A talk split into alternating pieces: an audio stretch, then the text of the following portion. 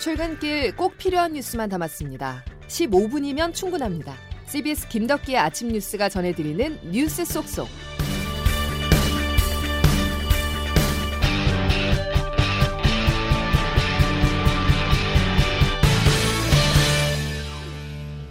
여러분 안녕하십니까? 10월 20일 김덕기 아침 뉴스입니다.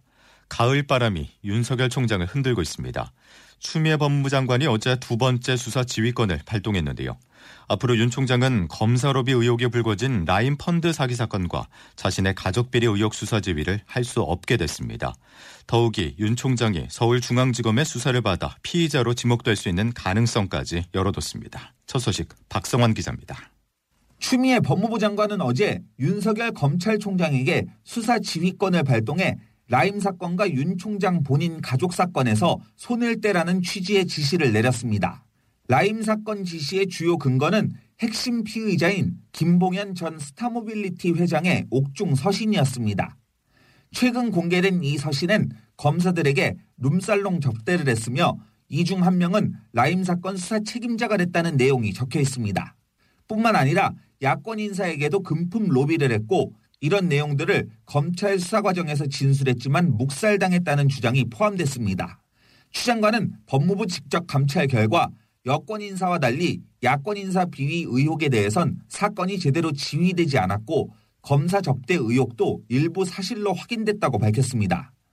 윤 총장은 야권 인사도 철저히 수사하라고 지휘해왔고 검사 접대 의혹은 보고받지도 못했다고 반박했지만 추 장관은 이를 받아들이지 않았습니다. 윤 총장은 추 장관의 지휘를 수용하면서도 라임 수사에 대해선 펀드 사기 세력과 비호 세력 모두를 철저히 단죄할 것을 수사팀에 당부했습니다. 대검찰청은 윤 총장이 가족, 측근 수사엔 애초부터 개입한 적이 없다고 밝혔습니다. CBS 뉴스 박성환입니다. 이번 수사 지휘권 발동 배경이 관심입니다. 수사 지휘 사건은 모두 다섯 건으로 이중네 건이 윤석열 총장의 가족 의혹입니다. 이 말은 도덕성을 부각시켜서 윤 총장을 내보내겠다는 추 장관의 메시지라는 분석입니다. 이어서 김재환 기자입니다. 추미애 법무부 장관은 어제 수사 지휘서에서 윤 총장과 대검찰청이 사실상 손을 떼고 추후 결과만을 보고받아야 할 사건으로 다섯 가지를 명시했습니다. 최근 검사 접대와 야권 정치인 연루 의혹이 제기된 라임 자산운용 사건이 첫 번째고 나머지 4건은 윤 총장의 가족과 측근 수사 관련 내용입니다. 윤 총장 배우자와 장모의 불법 투자 의혹과 검찰 내 측근으로 꼽히는 윤대진 검사장과 관련 있는 뇌물수수 사건 무마 의혹 등입니다. 모두 지난해 8월 윤 총장의 인사청문회 당시 제기됐던 의혹들인데 당시엔 여당인 더불어민주당 의원들이 적극 변호했습니다. 올해 검언 유착 사건으로 한 차례 수사지휘권을 행사한 추 장관이 이번엔 윤 총장 관련 사건을 모두 열거하며 손을 떼라고 지시한 것을 두고 이번 지시가 라임 의혹 규명보다는 윤 총장의 사퇴를 압박하는 것 아니냐는 분석도 나옵니다. 다만 윤 총장은 이번 수사지휘와 관련해 수사팀이 국민의 기대에 부응하길 바란다며 전과 같은 원론적인 입장을 내고 간접적으로 사퇴 불가 의사를 분명히 했습니다. 올 초 검찰 인사와 직제 개편에 이어 검언유착 사건, 최근 사모펀드 수사에 이르기까지 장관과 총장의 갈등 구조가 계속되면서 검찰 조직의 동요는 불가피할 전망입니다. CBS 뉴스 김잔입니다. 여의도도 크게 요동쳤습니다. 라임 사건의 핵심 인물의 옥중 폭로와 수사 지휘권을 두고 여야의 공방이 걷잡을 수 없이 격화됐는데요. 정치권의 반응 김기용 기자가 정리했습니다. 국회 법사위 야당 의원들은 강하게 반발했습니다. 검찰도 현 상황에 대해 안타깝다는 입장을 밝혔습니다. 국민의힘 유상범 의원과 조상철 서울 고검장입니다. 아무런 귀책이 없는데 왜 갑자기 총장의 수사 지휘권을 배제하는 지휘를 법무부 장관이 내립니까? 일단 이 상황 자체에 대해서는 매우 안타깝게 생각하고 있습니다. 국민의힘 배준영 대변인도 구두 논평을 통해 최후의 보루인 장관의 수사 지휘권이 진실을 덮기 위해 남용되고 있다고 비판했습니다. 반면 민주당 최인호 수석 대변인은 철저한 수사를 위한 정당한 법적 권리 행사라고 옹호했습니다. 국회 법사위원장인 민주당 윤호중 의원도 검찰총장이 검사윤리 강령에 따라 자신의 장모 사건 등은 맡지 않아야 한다는 게 핵심이라고 평가했습니다. 어제 여야 법사위 국감에선 라임과 옵티머스 펀드 환매 중단 사태에 여야 정관계 인사가 연루됐다는 의혹을 두고도 충돌이 빚어졌습니다. 라임과 옵티머스 관련 여야 공방은 모레 대검찰청과 다음 주 월요일 법무부 종합국감 때까지 계속 이어질 것으로 전망됩니다. CBS 뉴스 김기용입니다. 정치권의 후폭풍이 예상되고 있는 사안이 더 있습니다. 감사원이 월성원전 1호기 조기 폐쇄 결정 타당성에 대한 감사 결과를 오늘 공개하는데요. 이번 정부가 탈원전 정책을 추진하면서 당초 2022년까지 연장 운영할 계획이었었던 월성 1호기의 경제성을 저평가해 조기 폐쇄했다는 의혹이 제기되자 국회가 지난해 9월 감사를 요구했었습니다. 이례적으로 1년 넘게 걸린 이번 감사에서 월성 1호기의 경제성이 고의적으로 저평가됐다는 결론이 나올 경우 문재인 정부의 탈원전 정책에도 타격이 불가피한 상황이어서 오늘 공개되는 보고서 내용에 관심이 쏠리고 있습니다. 다음 소식입니다. 정부가 진행하고 있는 무료 독감 백신을 맞고 고등학생이 숨지는 일이 발생했습니다. 정부는 부검을 통해서 정확한 사인을 확인하고 있는 가운데 해당 학생과 제조 번호가 같은 백신을 접종한 사람들의 이상 여부도 조사하고 있습니다. 황영찬 기자입니다. 지난 14일 인천에서 인플루엔자 백신을 접종받은 17살 고등학생이 이틀 뒤인 16일 오전 숨졌습니다. 그는 접종 전후에 특별한 증상을 나타내지도 않았고 알레르기성 비염 외에 평소 앓던 지병도 없었습니다. 정부는 정확한 사인을 파악하고 예방접종과의 연관성을 알아내기 위해 부검을 실시하고 있습니다. 질병관리청 정은경 청장입니다. 아직은 예방접종과의 인과관계가 확인되지 않았으며 부검을 통한 사망 원인을 먼저 파악한 후에 조사를 진행할 예정입니다. 사망자는 국가 조달 백신을 접종받았는데 이는 상온 노출로 논란을 빚었던 신성약품의 제품입니다. 다만 정부는 사망자가 맞은 백신은 배송 과정에서 문제가 없던 제품이고 아직까진 같은 의료기관에서 백신을 접종받은 사람 중 이상 반응이 나타난 경우는 없다고 설명했습니다. 한편 현재까지 국내에서 인플루엔자 예방접종으로 인한 합병증으로 사망해 피해 보상이 인정된 사례는 한 건에 불과합니다. CBS 뉴스 화영찬입니다. 어제 기존 코로나19 신규 확진자 수는 91명으로 두 자릿수를 유지했지만 지난 일주일 동안 확진자 수가 100명 선에 계속 근접해 불안한 상황이 이어지고 있습니다. 특히 면역력이 취약한 요양병원과 재활병원 등에서 집단 감염 규모가 커지고 있는데 경기도 광주 SRC 재활병원에서는 지금까지 51명의 확진자가 발생했고 부산 해뜨락 요양병원에서도 어제까지 누적 확진자가 73명으로 늘어났습니다. 이에 따라 방역당국은 수도권 지역 요양병원과 요양시설, 정신병원 병원의 종사자와 이용자 16만 명을 대상으로 전수조사에 들어갔습니다. 출근했지만 귀가하지 못하는 택배기사들이 늘고 있습니다. 올해만 벌써 과로사로 추정되는 택배 노동자는 10명에 이르는데요. 코로나19 사태 이후 업무량이 늘면서 상당수의 택배기사들이 건강에 문제가 있어도 업무를 이어갈 수밖에 없는 게 현실입니다. 차민지 기자가 취재했습니다. 계속 걷고 이게 무거운 거 짐 등짐 나르고 뭐 이러다 보니까 계단 타고 이러다 보니까 그게 이제 악화가 된 거죠. 10년차 택배기사 이모 씨는 최근 하지 정맥류가 심해져 수술을 받았습니다.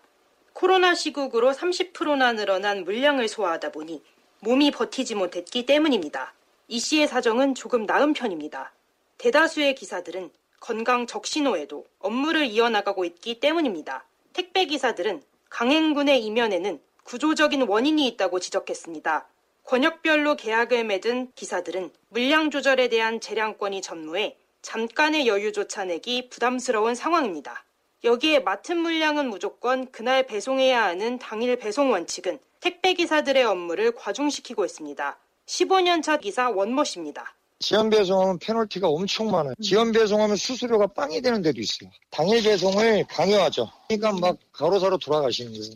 과로사 대책위는 이어지는 죽음의 행렬을 막기 위해서는 정부 차원의 대책이 필요하다고 주장했습니다.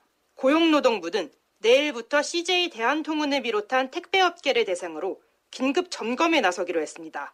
CBS 뉴스 차민지입니다. 그렇다면 이렇게 경무에 내몰린 택배 노동자들 법적으로 보호할 수는 없는가 하는 물음이 생기는데요. 어떤 법이 현재 국회에 발의돼 있는지 또 법을 통해서 사고를 막을 수는 없는지 김광일 기자가 따져봤습니다.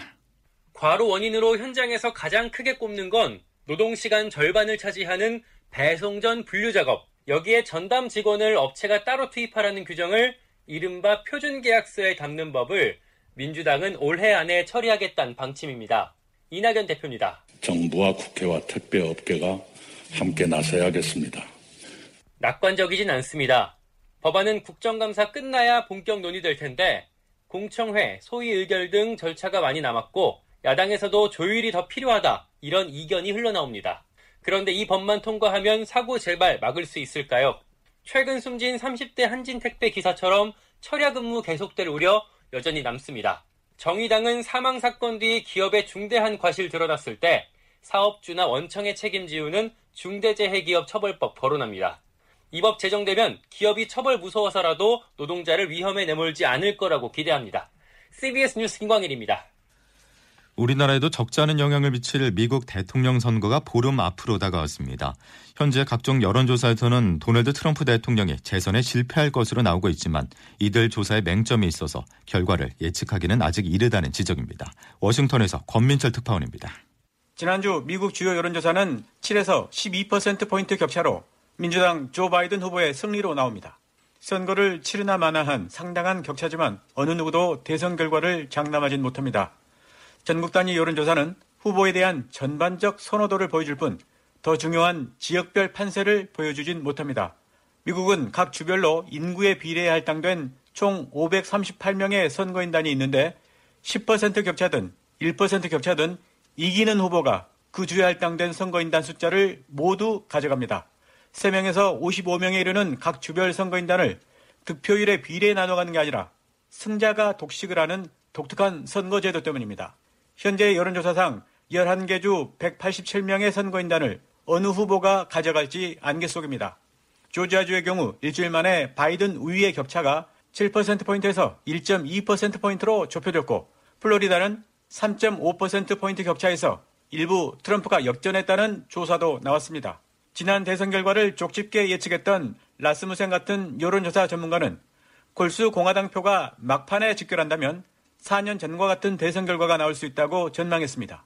일찌감치 트럼프에 절대적으로 불리하게 나온 전국 단위 여론조사가 결국에 바이든의 독이 될 수 있다는 얘기입니다. 워싱턴에서 CBS 뉴스 권민철입니다.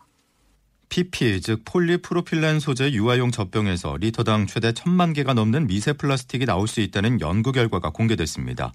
특히 젖병을 소독하거나 유동식을 만들 때 사용하는 물이 뜨거울수록 검출되는 미세 플라스틱 양도 더 많아지는 것으로 나타났습니다.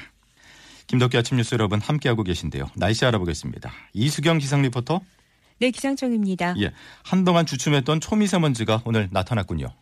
네, 그렇습니다. 주춤했던 미세먼지가 다시 나타나고 있는데요. 특히 중부지방의 경우 현재 초미세먼지 농도가 평소보다 두 배 정도 높은 곳이 많기 때문에 주의를 하셔야겠습니다. 이렇게 대기도 정체되면서 오늘 아침 가시거리 1km 이내에 짙은 안개가 끼면서 교통안전에도 주의를 하셔야겠는데요. 안개는 낮부터 점차 거치겠지만 공기질은 오후까지도 나쁜 곳이 많아서 야외 활동 시 먼지 농도를 참고하셔야겠습니다. 오늘도 큰 일교차에 대비하셔야겠는데요. 아침에는 쌀쌀한 날씨를 보이면서 중부 내륙으로는 10도 아래의 기온입니다. 현재 서울은 10.4도, 파주 6도, 대관령 영하 1도 안팎인데요. 오늘 낮 기온 대부분 20도를 넘어서면서 서울과 수원, 대구와 부산이 22도, 대전과 전주 23도가 예상됩니다. 오늘 전국적으로 대체로 맑은 날씨를 보이겠고 내일은 제주도와 전남 남해안, 경남 남해안에 비가 예상됩니다. 날씨였습니다. 방금 들으신 것처럼 오늘 공기질은 올 가을 들어서 가장 좋지 않습니다. 중국발 스모그에 안개까지 뒤엉키면서 출근길 교통안전에도 주의를 하셔야 하는데요. 오늘은 일반 마스크가 아닌 황사 마스크 착용하시고요. 운전도 평소보다 천천히 하셔야겠습니다. 화요일 김덕기 아침 뉴스 여기까지입니다. 내일도 필요한 뉴스들로만 꽉 채워드리겠습니다. 고맙습니다.